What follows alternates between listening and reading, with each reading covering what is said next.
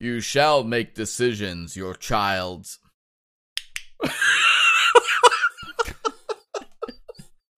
I almost don't want you to edit this episode. Hey, we have room for B roll. Don't worry. Okay. Oh, if we ever did an outtakes episode, this one would be best. Three, two, one. Snyder. Uh, Bill. Can you?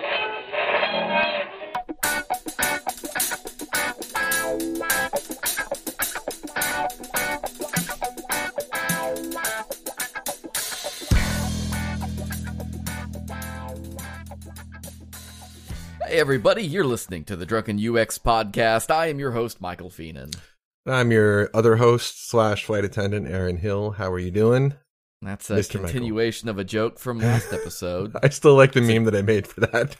so go back. God. Would you like I'm to describe it for folks who, yeah, who did not get to see that? We're gonna have to retweet it. Uh, it's Ralph Wiggum, and he's dressed up. What? Oh, he's dressed up as a Canadian Mountie, right? And Yeah. I, I put the caption on it says, "I'm a flight attendant." W- that makes me wish like I am I have a fairly uh versatile voice um but I don't do impressions well. The, I, the only impressions that I really have in my repertoire are uh, Gollum Ooh. and uh, Baby Animal from the Muppet Babies. okay, I mean that Wait. that that's it. That's all I got. let's hear Gollum. Gollum? Yeah. Stupid hobbitses, they ruined it. It's quite good. Very, very good. That's worth it. Like if you have to give up all the other impressions to do that one, I, I think it's worth it. I, I do a youth leadership program at the middle school, and uh, the kids do love that. Uh, that that is a favorite. The uh, baby animal is just a variation on that, though. You just take it down a little bit. Um, you, do you remember the Muppet Babies? Yeah. the cartoon. Yeah. Yes. Um, at the at the end of the episode, when they're wrapping everything up, uh, baby animal will come in from like behind something or pop in, or Yeah. like he's under the hamburger bun. He's like, "Go bye bye." Oh yeah, I remember that. Yeah. oh my god! Suddenly I'm eight years old again. Go bye bye. So anyway, this is the Drunken UX podcast. Uh, you are listening to episode number 32. Today we are reviewing the 10 UX commandments, or the 10 commandments of UX, uh, whichever you want to uh, put first in front of that. this episode is brought to you by our friendly sponsors over at nuCloud. Check them out at nucloud.com slash drunken UX. Uh, they do interactive campus maps and, and whatnot.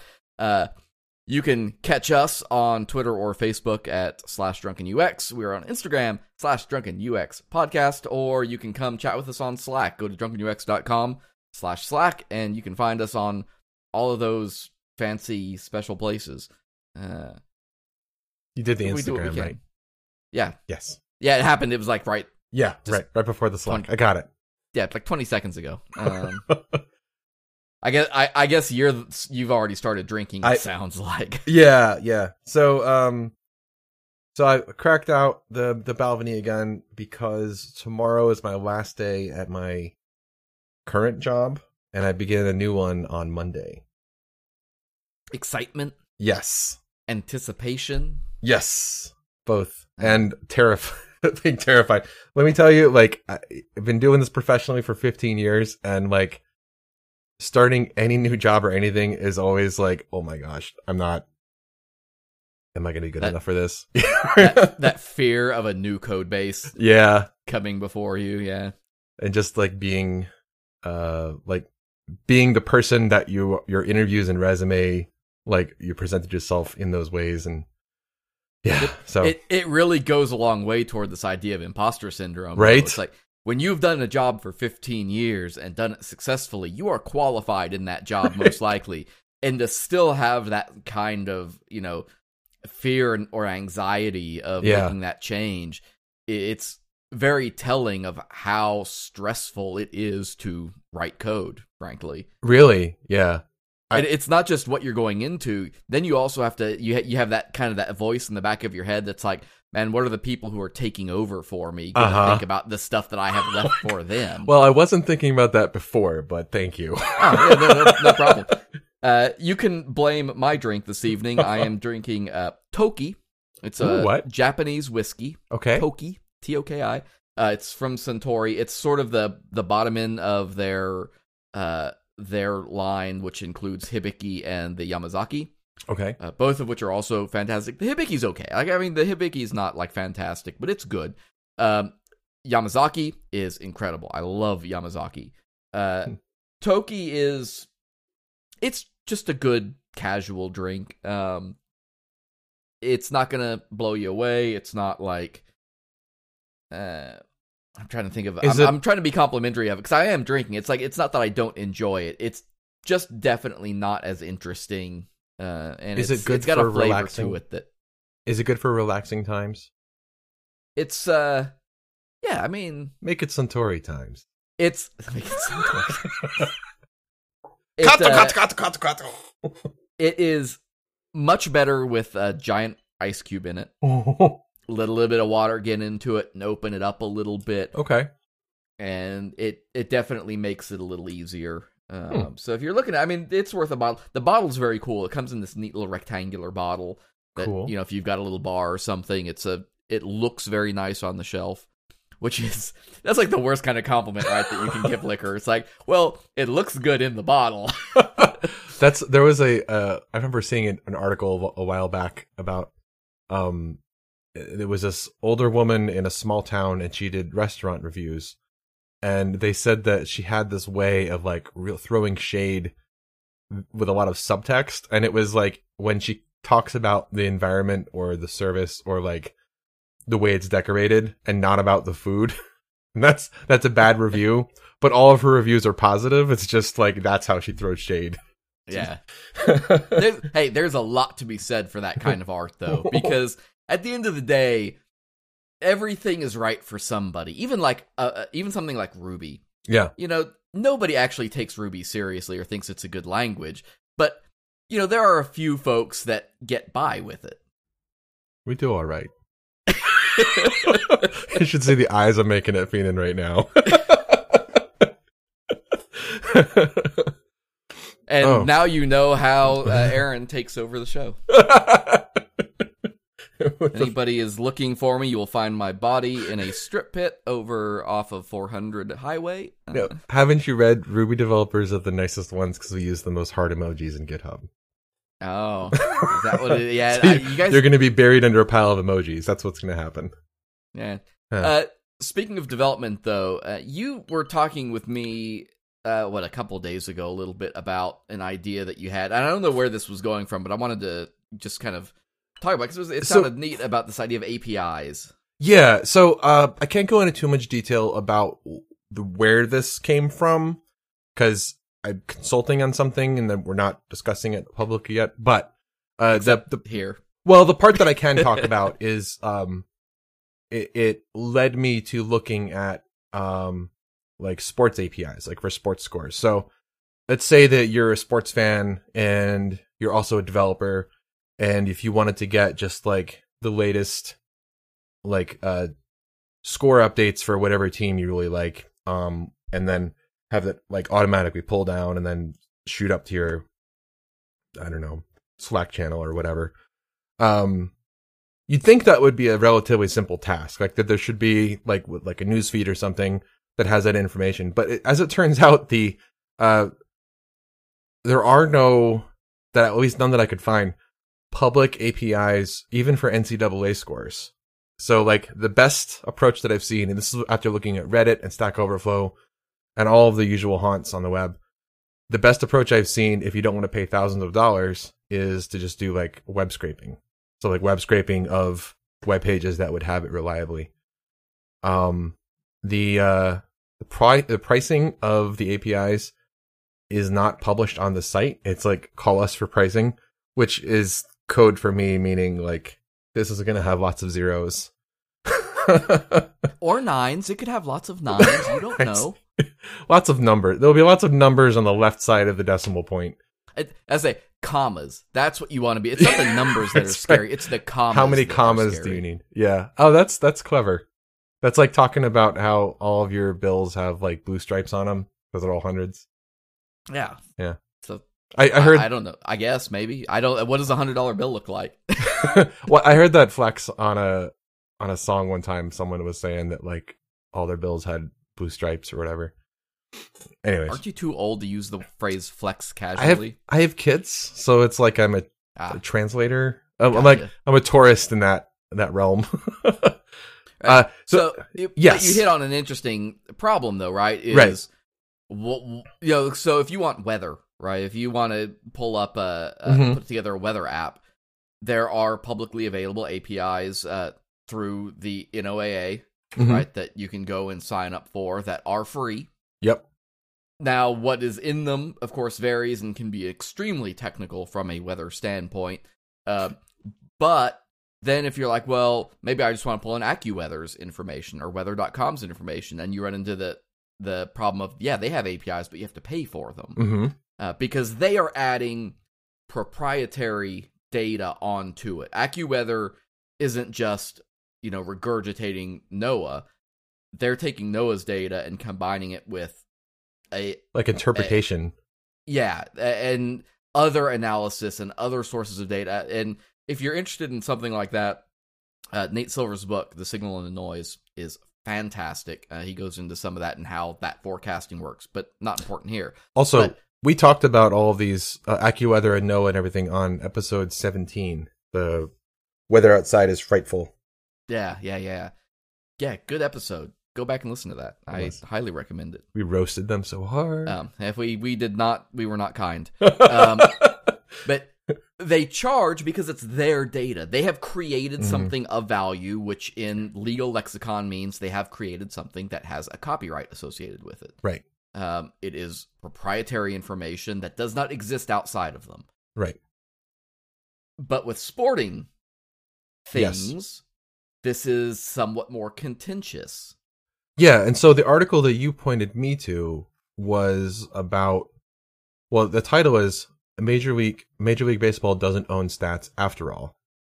And it was the question the question that was debated in court was whether or not someone can own whether or not you can copyright a fact. So a fact in this sense is um I use the scientific definition where it's like something that is observable about the universe around you. So like someone has a name and that name happens to be this thing. That's factual. That's a fact. And so can someone copyright that information? Or can someone copyright uh you know the fact that a baseball game turned out with this uh you know score an outcome? Right. And and the answer was It was it was on the side of the the, the API people, right? Like the fantasy Yeah. league. Well, it, No. it's it's on the side of uh yeah, I mean the fantasy league in this case, the Right. people saying we can share this information because Yes. it's factual. Yes. Um, it it did not side with uh, the major, major League Baseball in that aspect. okay, yeah, yeah, that's right. It it's a the reason it's become hard though, and the why you don't see more of it is that people are afraid Mhm. Uh, if, because at the end of the day, you know, the, if you think about the, let's take the NFL. Um, I'm a big football fan. Uh, every football game you watch, like you know, this telecast is provided for the enjoyment of our audience. Any uh, rebroadcasts, descriptions, or you know whatever about this game are strictly prohibited. That's Mhm. not actually true. Uh, and the fact that they are still allowed to even say it is kind of shocking to me uh, for any number of reasons.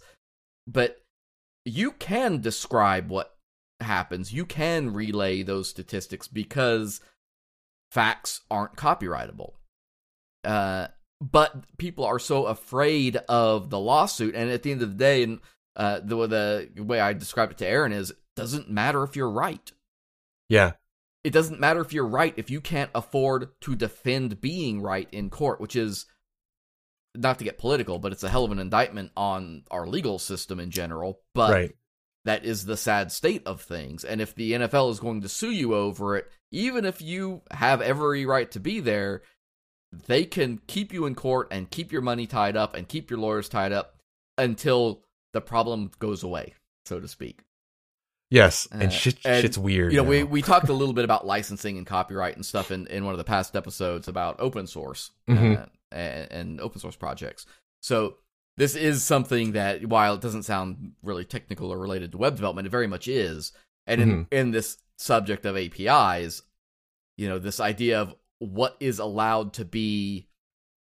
Uh, let, us give an example here. So, my team, the Chiefs, Mhm. you know, they go thirteen and three or whatever it was. You know, that is a historical fact.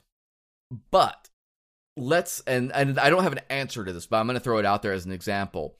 Uh, quarterback rating.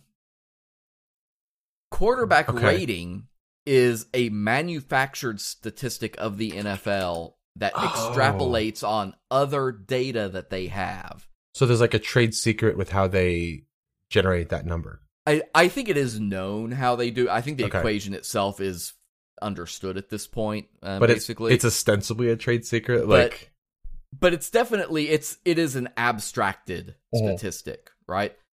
I Mhm. don't know if you could report on quarterback rating without Huh. potentially falling afoul of a copyright because Fall- that is something they have uh they have created of their own Okay. proprietary data. Uh, huh. and again, I don't have any, and I didn't. I I was literally just thinking about it as we were talking, so I haven't looked up this stuff ahead of time to see whether or not that's true. I may be wrong, but Yeah. I think it's one of those cases of it's the thing that makes you stop a score. You know how many runs a team got in a baseball game, how many you know baskets that you know uh, a player got in a, a basketball game. You know those things are, uh, like let's call them a first party fact. Yeah. Well, quarterback rating would be an opinion, right? Because then you'd be taking, you'd say from our perspective of this, you know, that this metric that we created, this is how, what, this is the information we're projecting onto this thing. yeah it's it, it's an interesting concept Yeah. um but oh, oh, wait, wait. It's like the difference between a four star hotel, which would be like an assigned rating by Michelin, versus a hotel with a four star rating on Google reviews. Which, yeah which, which would be copyrightable in that case? yeah I, I think it probably is um Yeah. and and it's something that changes over time for that matter Yeah. um, Huh. that's yeah it there's a lot and i mean it goes to show why this stuff is sort of difficult and this idea that like when you think about let's let's talk about a, a sporting api and let's i'm gonna go back to just i'm gonna go back to football because that's what i know um the the sheer number of statistics uh makes it i think very difficult to figure out how you would aggregate an api over Mhm. you know any number you look at the box score on a game Yeah. and yeah you, scores are easy right Mhm. even scores over the quarters are easy but when you start tracking player statistics when you start tracking season statistics when you start trying like the thing one thing i love and this is this is super cool if you watch football um and haven't seen this they are now doing i think it's on the sunday and like monday night the primetime games um amazon has gotten involved and they're using aws to do like hardcore number crunching Whoa. to calculate out things like you know when Patrick Mahomes throws a 63 yard pass to Tyreek Hill uh, in the flat what are the odds of him making that pass What? with two guys covering what? and they've got AWS taking in all this data from all of this historical passer information Huh. and who it was passed to, where, with who covering, and it figures out what are the odds, you know, the the forecast of whether or not that pass gets made, you know, 22% of the time or whatever. wow. Whoa. Hey, let's uh before we get too far down that rabbit hole, let's pull up a little bit and look at uh, something a little bit more biblical because that's a rabbit hole. Uh, no, I I found this article, and it came to me by way of God knows what. I think maybe Jared Spool retweeted it. Okay. Um, and, and maybe I don't know. It was on Twitter. I think is where I saw it. One Sure. way or the other. And it's an article from uh, uh Phil Delalande. I hope I checked ahead of time. Dullaland is what uh, I got. So Phil, I apologize, Phil, if I'm getting that wrong. As somebody who also has a very hard last name, I hope you will uh, uh, afford me a apology, or PNN. I will afford you an apology if I got it wrong, and I hope you accept. He wrote an article on the Ten Commandments of UX. Mhm. Uh, Phil is the lead UX consultant over at Readify. Uh, I was reading through this. It's a very short article, and we'll have a link to it in the show notes. Very short, very simple, but very neat ideas. And it's things Yeah. that maybe you know some of them you'll be familiar with, some of them you weren't, you won't. But we wanted to kind of run through them, throw some of our own interpretation on these, Mhm. and just talk a little bit about what makes for good design, basically. I, I the one thing I liked about this article is that I I um I think that the 10 UX commandments that he wrote are very much in line with my own views of what I think art makes good UX. Therefore I like it. So like the the very first commandment is Hold on, wait. I I said I'm breaking out God voice for this, so that's it. All right. Ah. you are not the user. This is the idea that you know developers have a habit, and I'm guilty. I'm gonna. I'm not like Yeah. trying to throw shade at anybody here.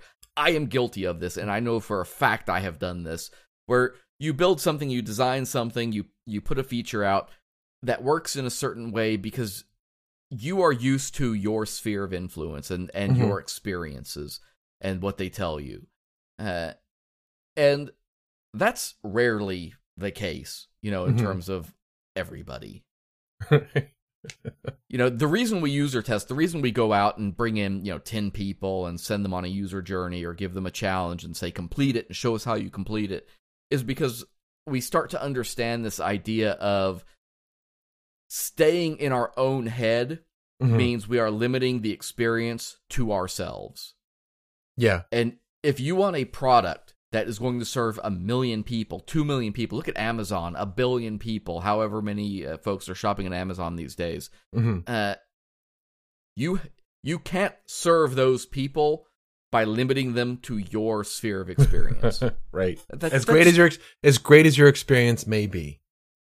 Uh, yeah, it may be great, it but it's Mhm. limited. I mean, at the end of the day, I think no the, two ways about it. the the the easy pitfall to fall into with this is that if if you are a relatively savvy user and it's easy to look at this and think like oh but like i use things in a very sensible way and i would think that other people would do the same Uh, the, the first time you ever sit down and watch like a usability test you will be blown away with how ridiculous and crazy and weird people use the internet. And- and that's not wrong, right? It's Yeah. a lot of that is a consequence of their experiences with other things, yes, and they yeah, use things you do not. and and I'm not, I, I'm not, I don't mean that as a criticism or like a, a, a slam on other users who may not be as savvy. People do what they got to do to get the answers they need.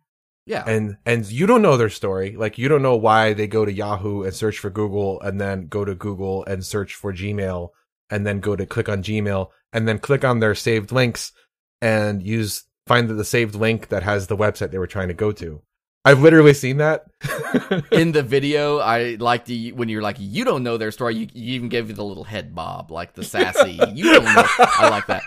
Uh, no, but you're right, and I have I have myself. I've I've sat in meetings, and I'm sure, without a doubt, I have been guilty of this, where you say, you know, our users are stupid about this thing. Mhm. You know, when when you you go into it with this almost off-putting mentality of the users don't know, like they don't Yeah. get it, and that's a really shitty way of approaching those. it's very things. flippant it's very flippant i'm sure i've done it before but And- like it's not a good it's not a good attitude to have It's you need to apply this idea of Murphy's law of you know anything that can go wrong will go Mhm. wrong.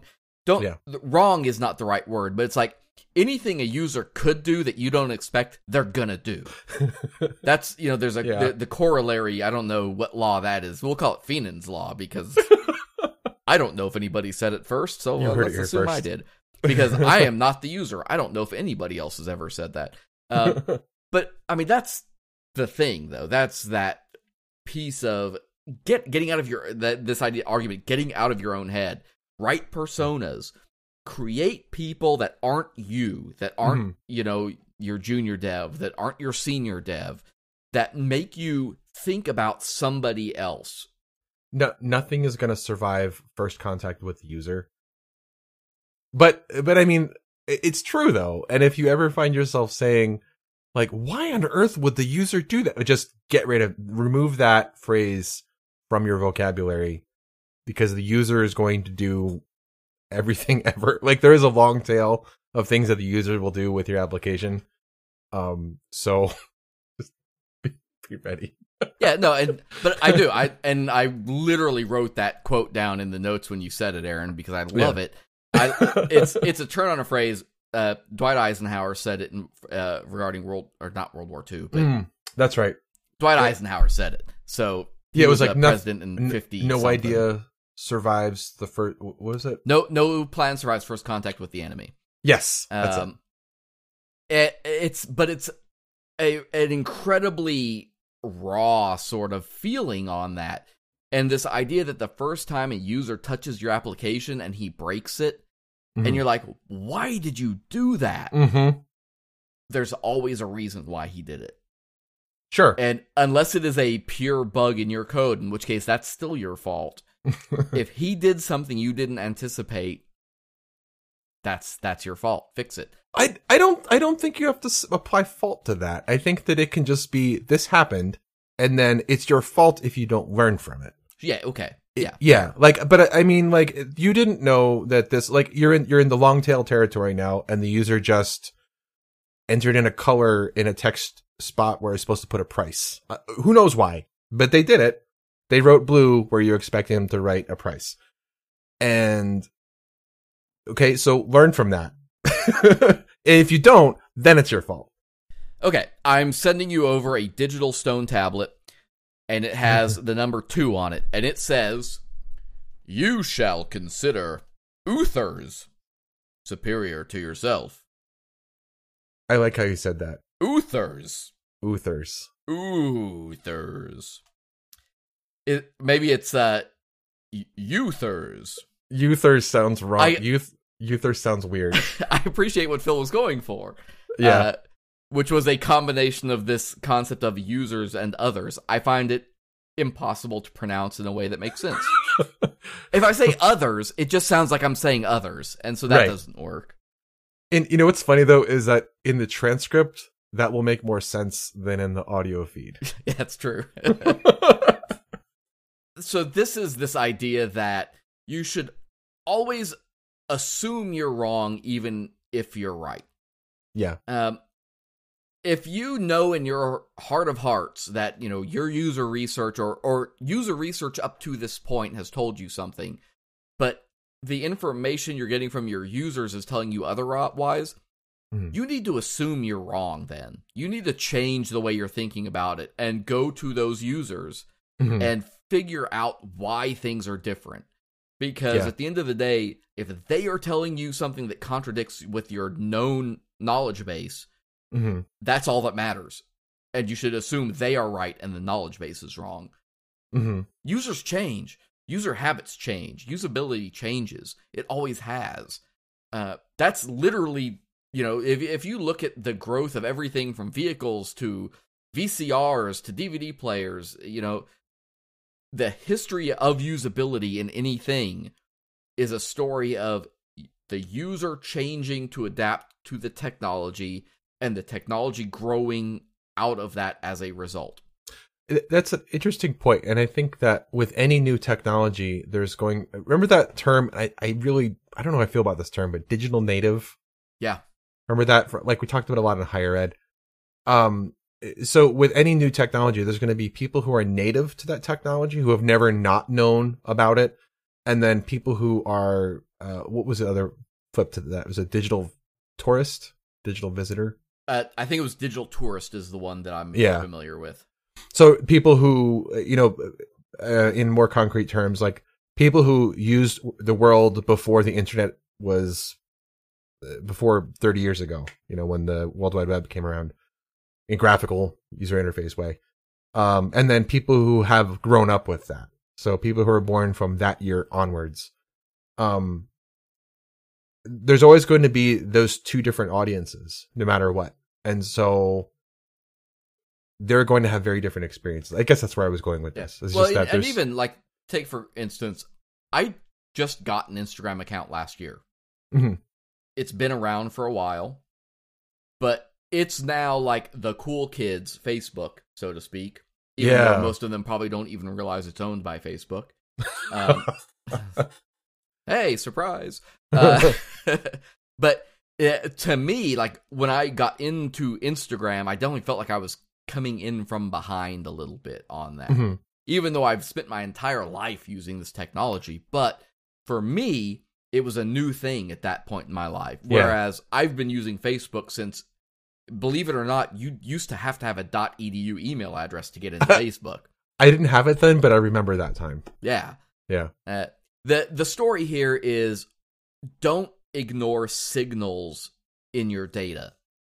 If Mhm. you're seeing complaints pop up, if you're seeing common things come up through your your research, don't ignore that. Don't write it off as, well, those are the people who are the outliers. Because yeah, if that's what you're hearing, then Yeah. they probably aren't the outliers in a lot of cases. We have a we have that I think uh instinct of saying, well, these things and going back to this idea, you are not the user. yeah, We think it's wrong. It doesn't fit our expectations, so we assume that it must be an aberration. The reality is Mm. it's the spike in the you know the uh, normality in terms of what is telling us a problem is coming. Hey, uh, commandment number three: do it. You shall not kill. The research. The research.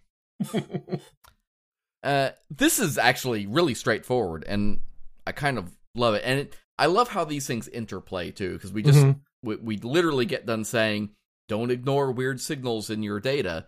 Yeah, At the same time, you need to pay attention to what research you have. yeah, So there's this quote that said, uh, and I'm going to uh, afford this quote to a hacker called the Jester. Uh, oh yeah, because I don't know where else it comes from besides him. uh, Even though I think everybody has heard this in some fashion. It's there's an unequal amount of good and bad in most things. The trick is to figure out the ratio and act accordingly. And that I think is the art behind research. In that okay, you have what you know in research and what you think may be coming from your users and you have Mhm. to find that balance of where you know where you think abnormalities lie with user data or where you think the the proven research should hold true Mhm. sometimes you have to go against that grain uh, okay, and on top of that, we're put into positions where you have to weigh what you have time to research. You know, we have deadlines. We're given something, you know, a, the project manager comes to us and says, "Hey, by summer we are, we're pushing out this product. It's on its own timeline. You need to build X, Y, and Z." And we need to find ways to balance these things so that we aren't sacrificing that feedback for things like speed or budget. You know, user research can be very expensive, for instance. And that's where, you know, you get creative. Maybe you can't do good, thorough user research, but you can collect data. sure. Uh, the, the thing, and I, I think it's in Phil's article, he talks about guerrilla research, guerrilla UX. You mean the G U E, not G O R. Yeah, yeah, yeah. Okay. Uh, as somebody who came from a school with a gorilla as a mascot. No, this is Gorilla Radio. This is Gorilla Podcast, Gorilla UX. Uh, this is the idea of, you know what? If you build a thing, go ahead and throw some tracking on it. yeah, Uh, we use Google Tag Manager at, at our company. If I'm building out a new tool, it takes me five extra minutes to go in Mhm. and tie a trigger to some click elements yeah, and just figure out are people clicking them or are they scrolling? You know, there's all these different triggers you can use. I can figure out if people are getting to the thing or using the thing.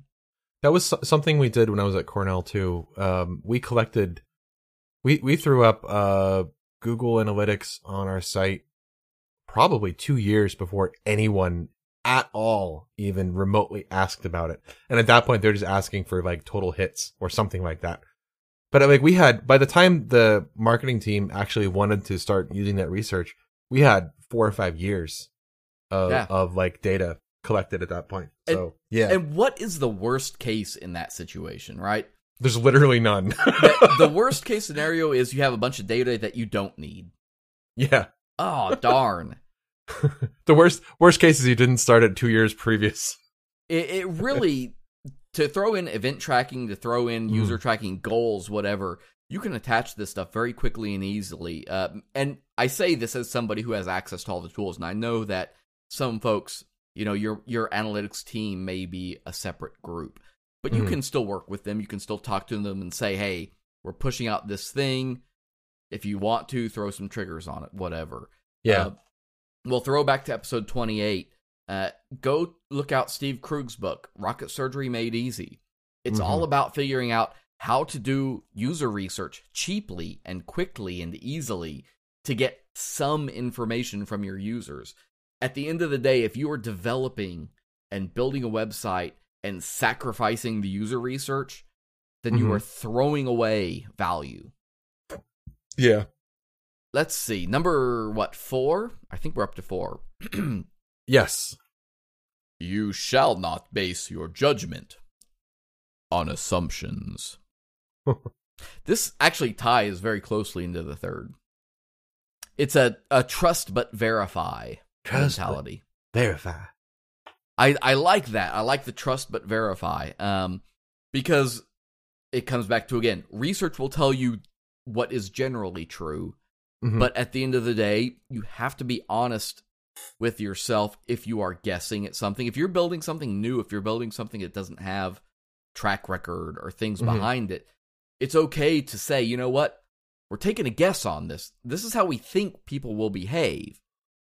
But it's important to be honest with yourself, but also with your stakeholders about those things. I think that there's there's two things there. Um, one of them is uh, I don't know. Did you ever read Blink by Malcolm Gladwell? No. No. He's um, you know who he is though, right? Yeah, yeah, yeah. Okay, so uh, he's written a bunch of books. he gave some TED talks.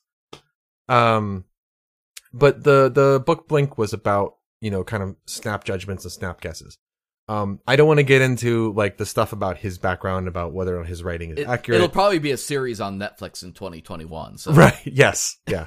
so like your feelings about Malcolm Gladwell aside, um, the the book Blink was about snap judgments and how our initial reactions to something, like a very like experienced and seasoned person who works with art, would look at something and just size it up and instantly know. I think that's a fake. Um, I and for us developers, that would be code smell. You know, like if you're an Ah, experienced developer, you'd look at a block of code and just like this needs refactoring. And maybe you can't elucidate specifically why it does, but you just kind of know. And then when you further investigate it, like it turns out probably it did, but maybe it didn't. And and I think that's sort of this this idea that like you should trust your your gut instinct and your experience, but then like follow up on it and ensure that like don't just instantly react to it, like follow up on it. Yeah. Can by the way, can we make a T-shirt that says "It's not me, it's code smell"? Is that a yes? but yeah, just blame it on the dog. um, I and I think the idea there, philosophically, from a development Mhm. standpoint, is you know build things with the idea that you may have to change them if you're proven Mhm. wrong. Right. Uh, I remember specifically at one point we had uh, a listing where we had a button on top and a button on bottom. Okay. And we again we threw on some extra Google Analytics, and this was like one of those things where it was like, let's just do this. Nobody's asking for it. Nobody came to us and say, let's track these two buttons. We Right. were told put the two buttons on, and so we did because it wasn't the hill we wanted to die on, and we were able to come back to that and show that the top button was not ever being used or wasn't Huh. being at least used to a degree that made it useful. okay. And so it, we built it in a way that when we put that in, we kind of knew our assumption was people won't use that first button. So we Mhm. made sure that if we came into a situation where we could remove it later, we could. That assumption was proven correct, and we were able to adapt to that change then and simplify Yeah. our layout as a result. Uh, but it was because we knew that we had assumptions there that didn't fall, and not not our assumptions, assumptions by stakeholders. Uh, but we knew those assumptions were incorrect. I th- I think that this is kind of like maybe the flip side of the coin from number was it one? So you're not the user. Um, like because you're not the user, but you are an experienced web developer. Whether you have three months or three years or three decades of experience, you can actually say three decades now. I don't know. No. You can't. Well, no, maybe you can, but a person could because the web is three years old. Let me say won't. Can I say won't? Anyways, I, you have that experience, and so um, I think that when you're faced with things where your snap judgment, like your the code smell of it or the idea smell, I suppose, is like that's a bad idea. Um, I- don't want to say weaponize the data, but like it's a good opportunity to collect data to at least find out maybe you're wrong. Tactical And- data. Tactical tactical data. Does that mean it's like stainless steel and like sharp edges? I don't edges? know why, but I just imagine a Cardassian version of data on DS9. That's a tactical data. And ladies and gentlemen, welcome to the funniest joke I've said in 32 episodes. And if you don't think that's funny, then you aren't keeping up. I, I'm I, initially I was laughing because I thought is it Kardashian? Oh, even better. and then he said, and then he said DS9 is like, oh, he means Cardat with a C, Kardashian. Good joke, no matter how you cut it. Hey, uh, while he's joke. while he's funny little joke, I can't even do it now. Uh, I can't get in the Yoda voice. Um, hey, uh, you shall not covet features. I like this one because the idea of you shall not cover features is very much tied to the less is more mentality, Oh yes, right? and ooh, shiny syndrome. Yeah, yeah, yeah. And everybody's got a competitor. We all have a Mhm. competitor. You know, look at Uber and Lyft, for instance. Yeah. And if all they did was look at each other's features and copy them endlessly, they would Yeah. never innovate. They would never advance. Well, and and more so, like one of them will always be uh, like you know if if Lyft is always keeping up with the Ubers, then Lyft will always be second rate, and and I, I don't think that's that's not a good direction. Like you shouldn't try to beat someone at a race. You should try to like win your own race. be a better uh, product. Man, that's just mean to Lyft. well, I think wasn't Uber first. Uber was first. Yeah, so It doesn't mean they're worse. Second fiddle. My God, man. Uh, I would love to use Lyft more, but we don't have enough Lyft drivers around here for me to use it. Oh, unfortunately. okay. No, it's uh it, it it is a good way to look at things though because even uh, go back to uh, smartphones, Mhm. iPhone, Android, and the way they go back and forth, and the running meme about whenever a- iPhone announces a new feature, people are like, "Oh, Mhm. look, they're finally catching up to Google." And whenever Google announces something, it's Apple users are like, "Hey, look, it's nice to see you guys finally catching up to us." Yeah. Um, there's that. I can't tell who's more smug though. yeah i relate this to a theme that we have said many many times on on the show in the past Mhm. and this is why i think i i love this this uh, uh commandment which is do less better Yeah.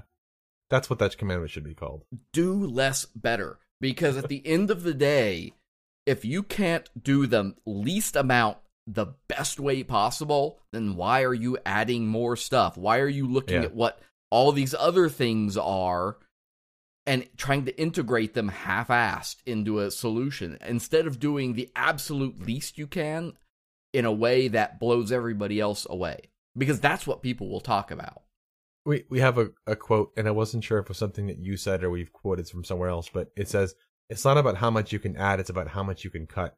And that that reminds me of a quote I heard elsewhere, which was um about someone who said to their te- it was a team lead, and they said it to their team, "I hate code. I want as little of as possible in our repository." I I'm I'm 100% not taking credit for that because it's out of Phil's article verbatim. okay.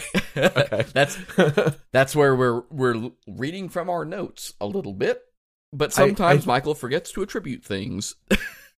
I, I I remember when I was like earlier on and when I was like a newer developer, I would be excited to see like positive deltas and commits.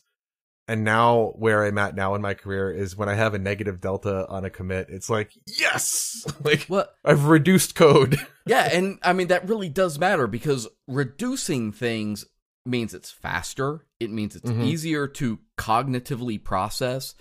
Mhm. It it performs better. It does every, everything is better. And this is something that goes. And I, I think that's why like this whole idea of it's not about what you can add, it's what you can take away. This Mhm. isn't a web development specific thing. This idea Oh, no. has been around um, since you know from minimalism to to all of you know the past design trends from the 50s to the 20s and before.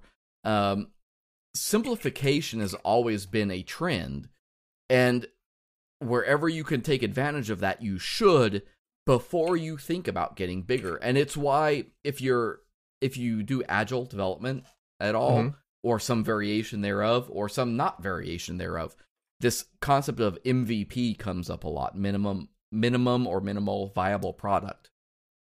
Build Yeah. the smallest thing you can that satisfies the need before you deal with all the other stuff Mhm. because you may find that all the other stuff isn't necessary to accomplish the goal that you're setting out. There's a there's a quote that the first time I heard it was in uh that the game is Civilization 4 and it's when you discover the engineering technology and the, the quote and I believe it was read by Leonard Nimoy which is extra cool but um a designer knows he has achieved perfection not when there's nothing left to add but when there's nothing left to take away. Yeah. and that's a quote by Antoine de and it's spelled Saint dash E X U P R Y I won't even attempt to butcher it but I, I think that's that, was really profound when I heard that the first time, and I I try to really think about that whenever I'm creating anything. Is like, you know, murder the darlings and cut away as much as you can until you can really find the essence of what it is Yeah. you're trying to create. it's yeah, it's a very old concept, and it's one that's going to come into play in this podcast because I'm watching my timer and I'm realizing, oh, we got to talk faster. oh um, now, uh, next up we have, you shall ask why, relentlessly. this, This- is a good one. This is my favorite by far. Yeah, because I do it. Uh, I am in, and I I apologize to my, my product manager. I apologize to my uh, uh, my boss, all these folks, because I do. I I sit down in meetings, and anytime, especially folks from outside our group come in and say, "Let's do this." Usually, my first question is a variation on why. Why is this deadline the thing? Why is this thing seen of value? Why do we think this will accomplish what we want? because at the end of the day, I want to make sure that I build the thing that Mhm. accomplishes the goal, not Yeah. that I'm building the thing that was asked for. You know it's there's a there's another reason to ask that why also, and that's because a lot of times the person uh the person who's requesting the feature may be prematurely solving the problem Right. and they're not communicating what the problem is. And I actually had this come up a month ago and then also today in a meeting where the product owner was saying, well, we really want to add this thing where we add a feature to the user's profile to toggle something. And I was like, well, like, but isn't this like, I remember you saying the problem was actually that the users were behaving in this way. So is this the best way to solve the problem or would there be a better way to approach it? Like with one where we can let the users be more responsible for their own behavior. Um, The it, So. it comes back to this idea, right? That especially in the case of stakeholders, because a stakeholder is a very amorphous phrase. yeah, A stakeholder may be another developer, but it may be a marketing person. It may be a product manager. It may be a. CEO in some cases. And those folks think about problems very differently from us. It doesn't make it wrong. It doesn't make it anything other than different. Mhm. But it we it, it is important to question motivations and also what they see as a need. Because even assuming they are right, assuming what they are going for is absolutely from a business standpoint is the correct way to go, Mhm. as a developer, if you disagree with that, it's important to understand what their need is and what their motivation Yeah. is so that you get on the same page with them and that you understand why they're right or that you figure out how to convince them that what they want isn't right. Um, yeah. That's a hard skill to learn and it's one that's difficult to teach. Some people don't like being asked why either. They don't like being questioned. Yeah, yeah, learning how to ask why can be very difficult. And I'm I admit it. I'm closer to 40 than 30 and I still ask why like a child. I literally just look at my boss and I say, "Why?" I I I once we were switching a task tracking system and I was very vocal with my uh, opposition to the the change and um our our PM afterwards in the elevator he he says like I admire your courage. I was my palms were sweating and like I I could feel like I had cotton mouth and like I definitely was having a full on like anxiety fear response. But like it needed to be said. Like I I if I left that room and I didn't say this thing, I I would have regretted it. And so I was like I I said all the stuff that I had to say and I no regrets. Yeah. R A G R E T S. I, it, you know, I think uh, too. It's important to emphasize that asking why should be as much internal as it is external. Mm, yeah. It's easy to ask other people, "Why are you dumb?" and we've already addressed the fact that that's not the case. They aren't dumb. They aren't Right. stupid. They have different external forces. Um, sure. But it's important to ask why internally as well, because you need to always be questioning your own motives to get hmm this goes back to one of our earlier points that getting out of your own headspace you know Yeah. putting yourself in your user's shoes because if you're constantly only working from your experience you aren't building the right thing. There's a great article over at Prototypr um, it's by and again why does everybody have hard names? I apologize. Uh, brandy heft neffen i think that's right I think that's a correct uh, pronunciation. She has a fantastic article that goes over, and I think the the title of it is "The Magic of the Why in Design." there is a quote in that article that is, uh, "When we can explain why we did something to someone, it reinforces our standing as professionals and eventually as experts in our field." And that's that idea of being able to sit down, ask ourselves why introspectively forces us to be better. And it's the difference between like a junior dev and a senior dev. Doing the thing because you're told versus being able to do the thing that is right and explain why. I really like that quote. I think that um it's it's the importance of challenging anyone, like whether you're challenging someone else or they're challenging you or you're challenging yourself because it it avoids arbitrariness. I think that arbitrariness in any kind of development of any kind is uh like it, this shouldn't happen. Like it, to get back to that trust but verify thing that we talked about earlier.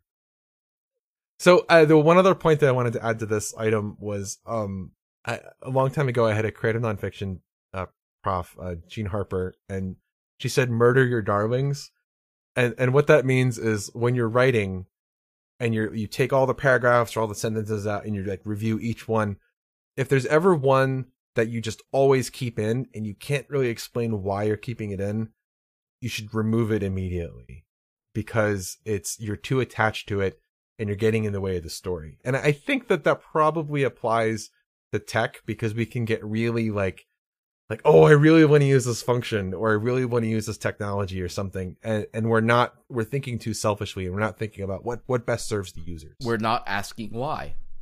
yeah, exactly. Why is that the thing? The next one, this is a big one. And I look at my notes and I'm like, there's a lot here. And I know I'm going to speed through them because at the end of the day, we've got another episode coming up. So Yeah. stay tuned because we are going to go over this in more detail.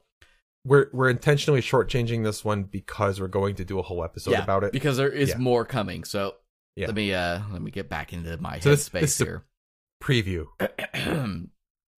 you shall build accessible, inclusive products.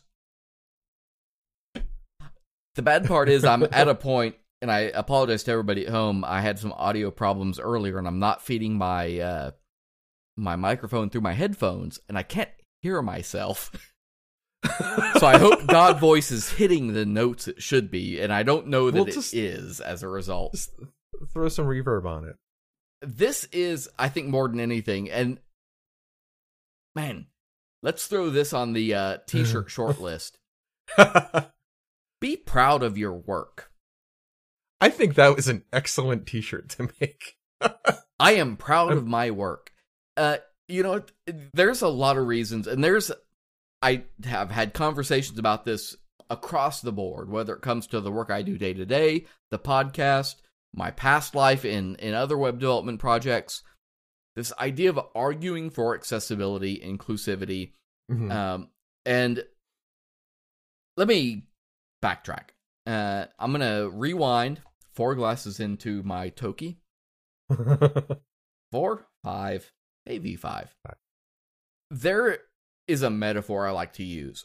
Anytime Mm-hmm. somebody comes to me and says, "Oh, well, we're not worried about accessibility right now," or "Oh, that's not a problem we need to deal with," I always come back to this idea of if I had a chef brought in for your wedding, and Mhm. they were hired to make your uh your wedding meal. What is that? Uh, the the the reception Uh, meal. Yes, Um, I've been, I'm married. I, I should know this. Uh, that's means you've already done. You can forget about it. if the bride came in and said, "Hey, I need to save some money. I need you to make this with always save canned tomatoes."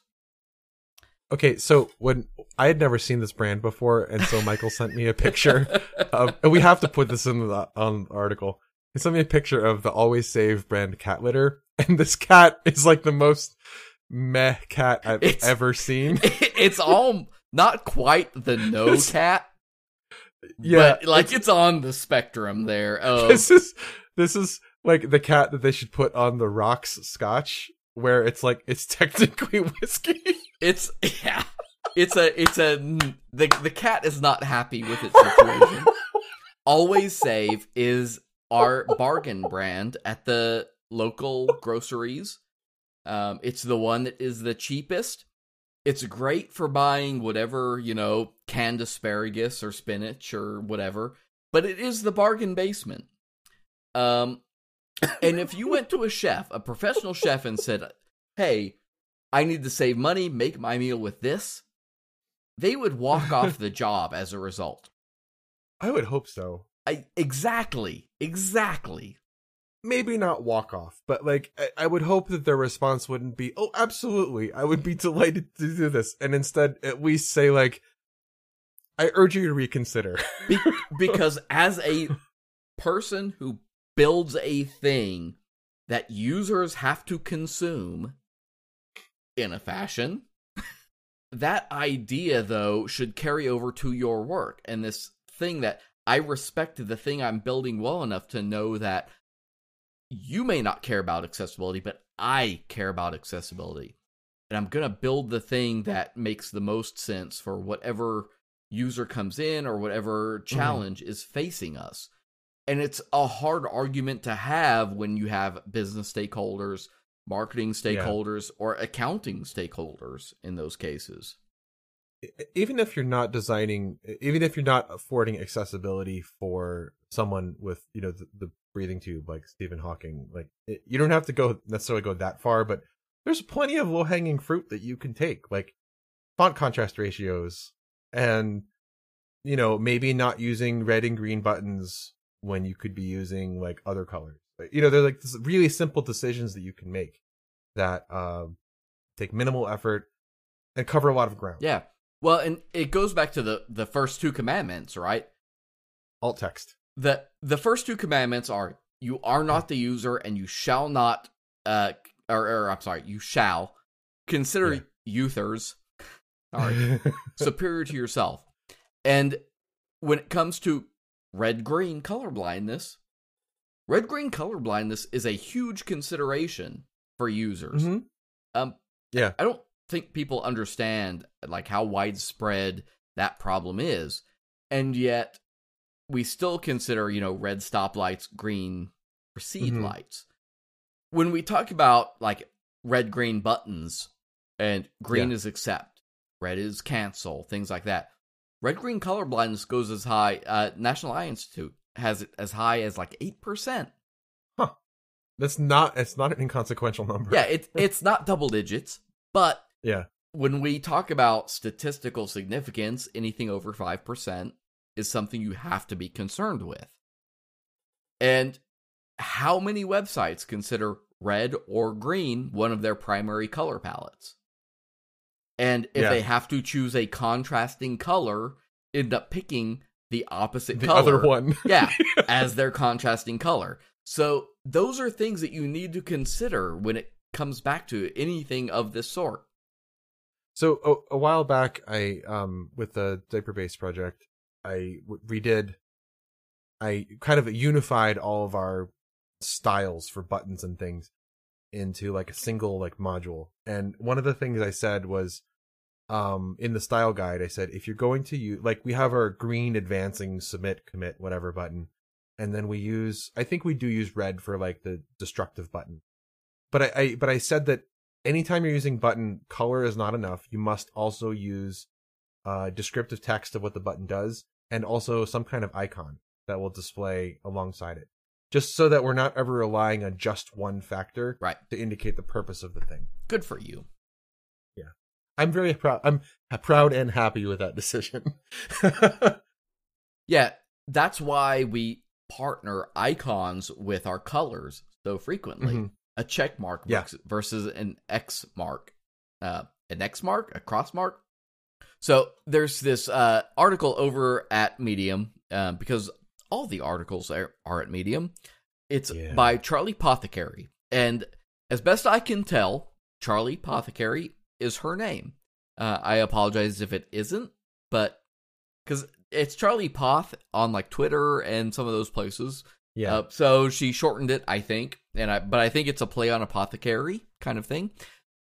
That's the name that is appears on the article Yeah, that is the name that is Yeah. on the article, and I tried to look it up and figure it out before we started talking about it. So I apologize in advance because you will see this on Twitter and and and the things, but you have a Mhm. article on Medium called "The Business Case for Inclusive Design," which is a, yeah was a great article that I want to make sure folks uh, check out. And we had it on, uh, or it will had it on.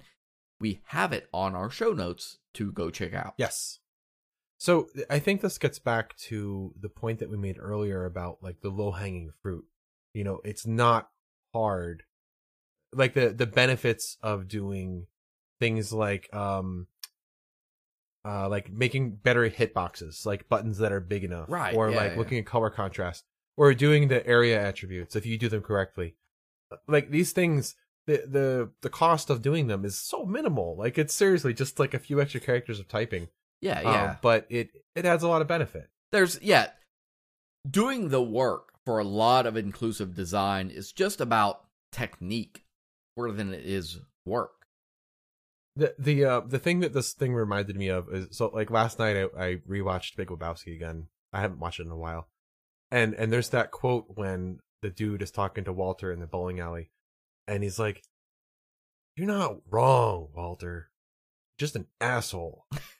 and, I, and anytime that like uh, you know uh, a PM or, or anyone suggests not doing accessibility because and they cite some reason about it being too costly or not important or whatever uh, that's always the thing I think of is like you're whether or not you are factually or technically correct, which is the best kind of correct, whether or not you're correct is irrelevant because it's still an asshole thing to do. Right. Yeah, it it's Yeah. hard because those are debates that happen at the business level, at the strategic level, where Mhm. it does become hard as a developer to say, well, yeah, but we need more time to do X, Y, and Z because it's right for our users. Yeah. Um, And so uh, the article, which you should read, and which we're running out of time, but you should read it, and it makes some good cases for why it's important. Why what th- things you can give to your business people to explain why it's important to do inclusive. We were going to talk about some lawsuit stuff, but we're actually gonna punt that down to the the episode when we focus on all of this a lot more. That's Michael's fault. No, no, I think it's. I, I think it makes sense. so number eight, we're coming up to the end. I swear. Number eight is, you shall make decisions your children's children will be proud of. You know what this reminds me of? It's very presumptive. Well, that too. we did what was it, episode three, four about streaming Mhm. video. oh, yes. Yeah. Um, Ugh.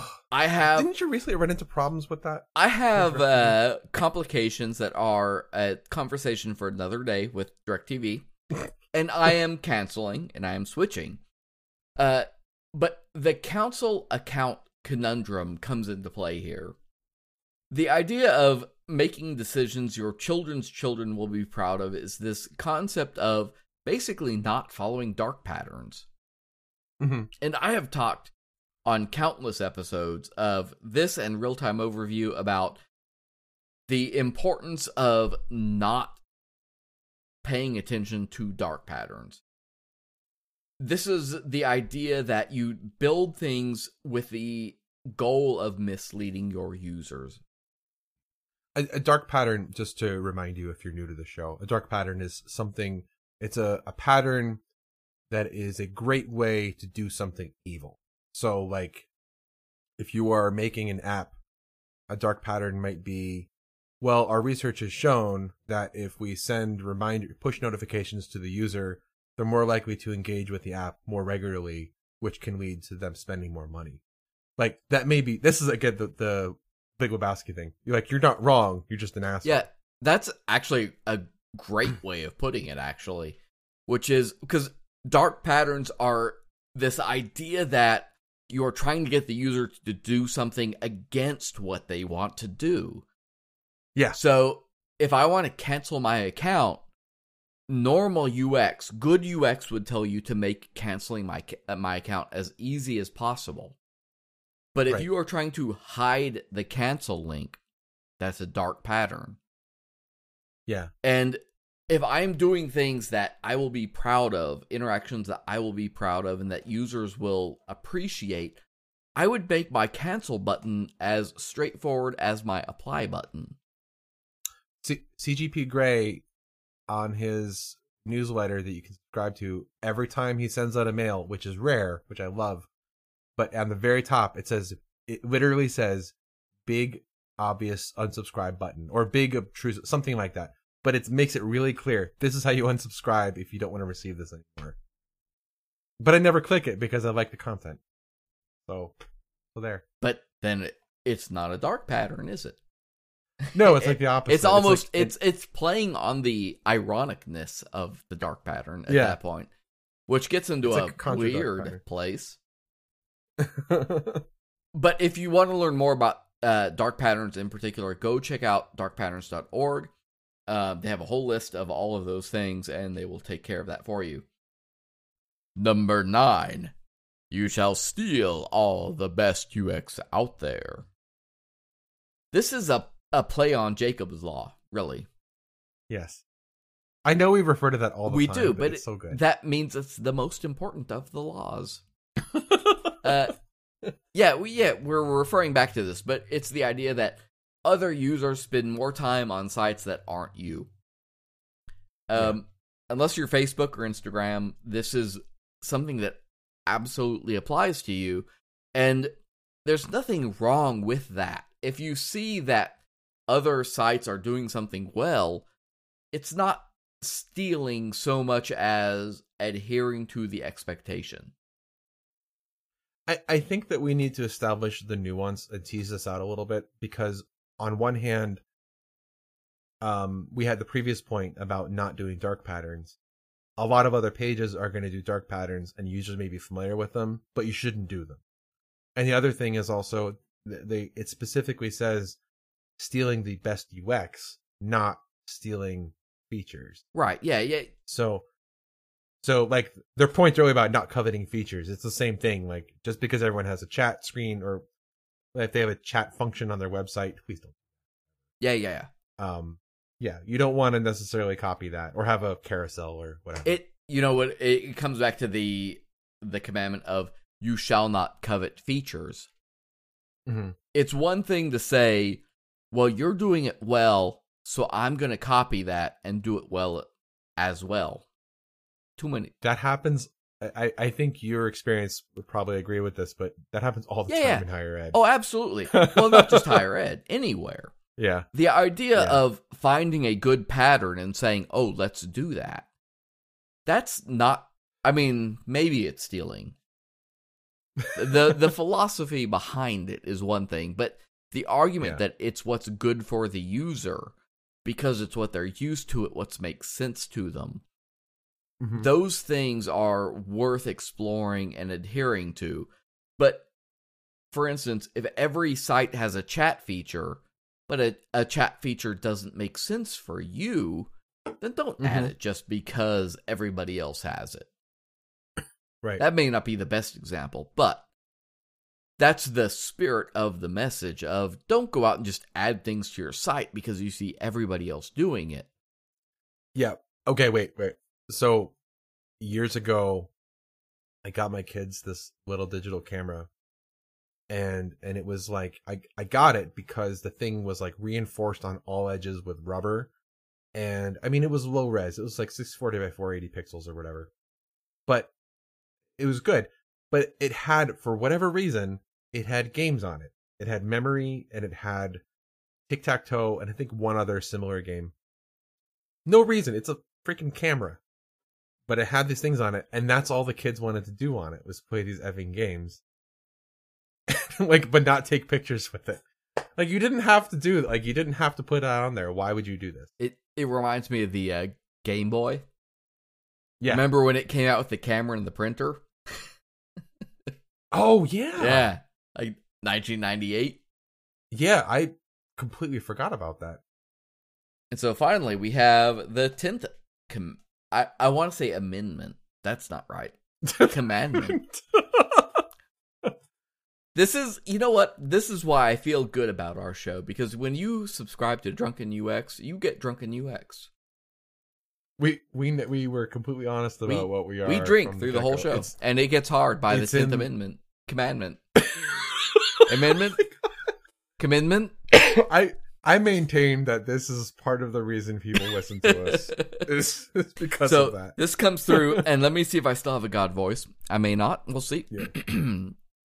you shall always respect and defend your users. Okay, so what does this mean? So it goes back to the first two commandments, which are you are not the user, and you shall consider users, users, users, you Yeah. Uthers. superior to I yourself, think Uthers was the one. uh, because these are the amendments which guide us. Uh, and then the exclusivity or the inclusivity. it's yeah, it, accessibility. it's all about making sure that at the end of the day, the code you write is for the people, not for you.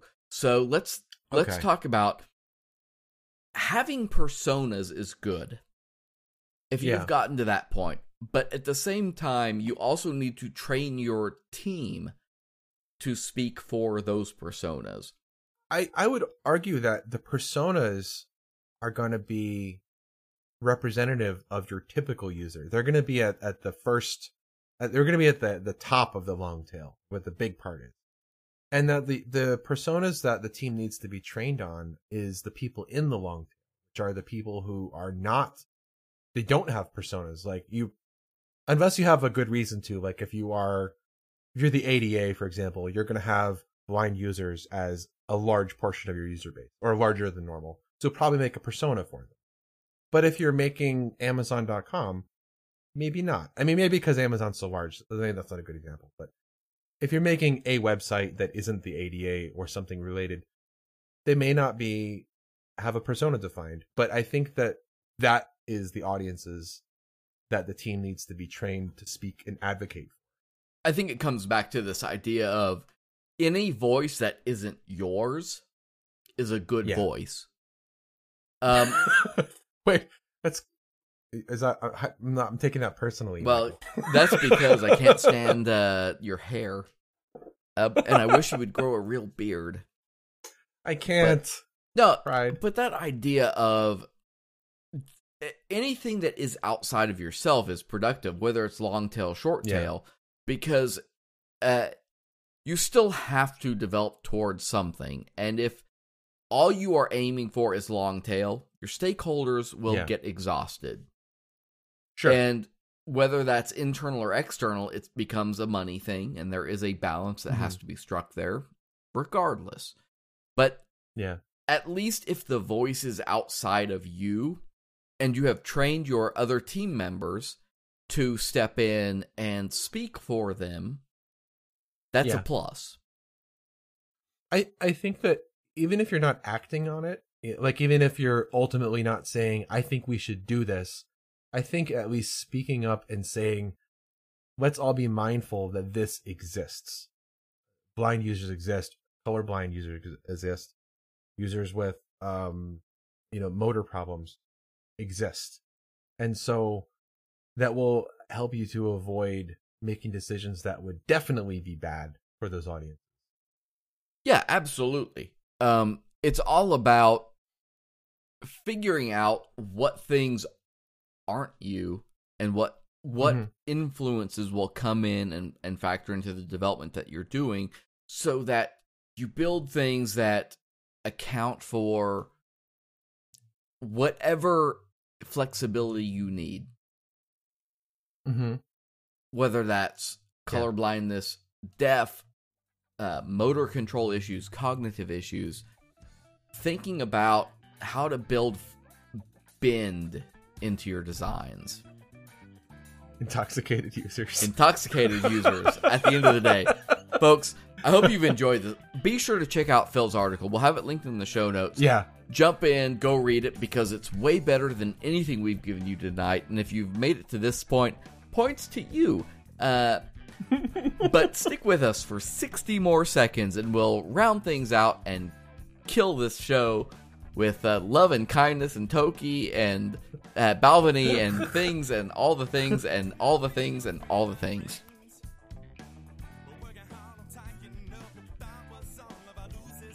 The Drunken UX podcast is brought to you by our friends at nuCloud. nuCloud is an industry leading interactive map provider who has been building location based solutions for organizations for a decade. Are you trying to find a simple solution to provide your users with an interactive map of your school, city, or business? Well, nuCloud's interactive map platform gives you the power to make and edit a custom interactive map in just minutes. They have a team of professional cartographers who specialize in map illustrations of many different styles and are ready to design an artistic rendering to fit your exact needs. One map serves all of your users' devices with responsive maps that are designed to scale and blend in seamlessly with your existing website. To request a demonstration or to view their portfolio, visit them online at nucloud.com slash drunkenux. That's nucloud.com slash drunkenux.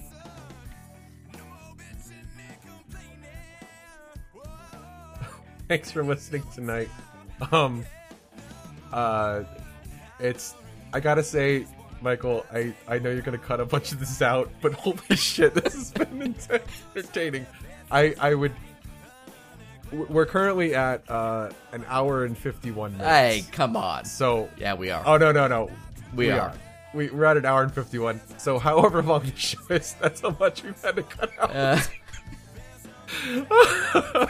Oh, but I, I think it's it's awesome and it's the one of the reasons I love doing this show. So, whatever criticism I back. gave Toki at the start of the show, you know, it does the job, doesn't it? it's technically alcohol. It is technically alcohol. Uh, if you want to find us, find us somewhere. yeah. Facebook.com, Twitter.com slash DrunkenUX. Um, I have a new Twitter username. I'm Twitter.com slash Armahillo. That's where you can find me now. Uh, A R M A H I L L O. Uh, also, check out Drunken UX on Instagrams at Instagram.com slash Drunken UX podcast. And check us out on Slack. Slack uh, drunk, drunkenux.com slash Slack. That one And always gets if you're enjoying me struggling through apparently an actually very effective Toki at the end of the day, uh, be sure to drop us a review on iTunes, Podchaser, uh, Stitcher, Spotify, wherever you are. Uh, throw us a quick click and give us, you know, one star or five stars or a review or whatever. Um, Give us six stars. let us or let folks know that you enjoy us and let us know if you enjoy us and if not we will improve that um, otherwise i hope you learned a lot check out phil's article check out the other uh, resources we will have linked in the show notes over at drunkenux.com and the only other thing i can say is not what i usually say which is uh, the other thing but uh, if you are in missouri come may i will be speaking over at the web accessibility summit uh, in springfield missouri uh, and if you see me, say hi, Oh. do the things.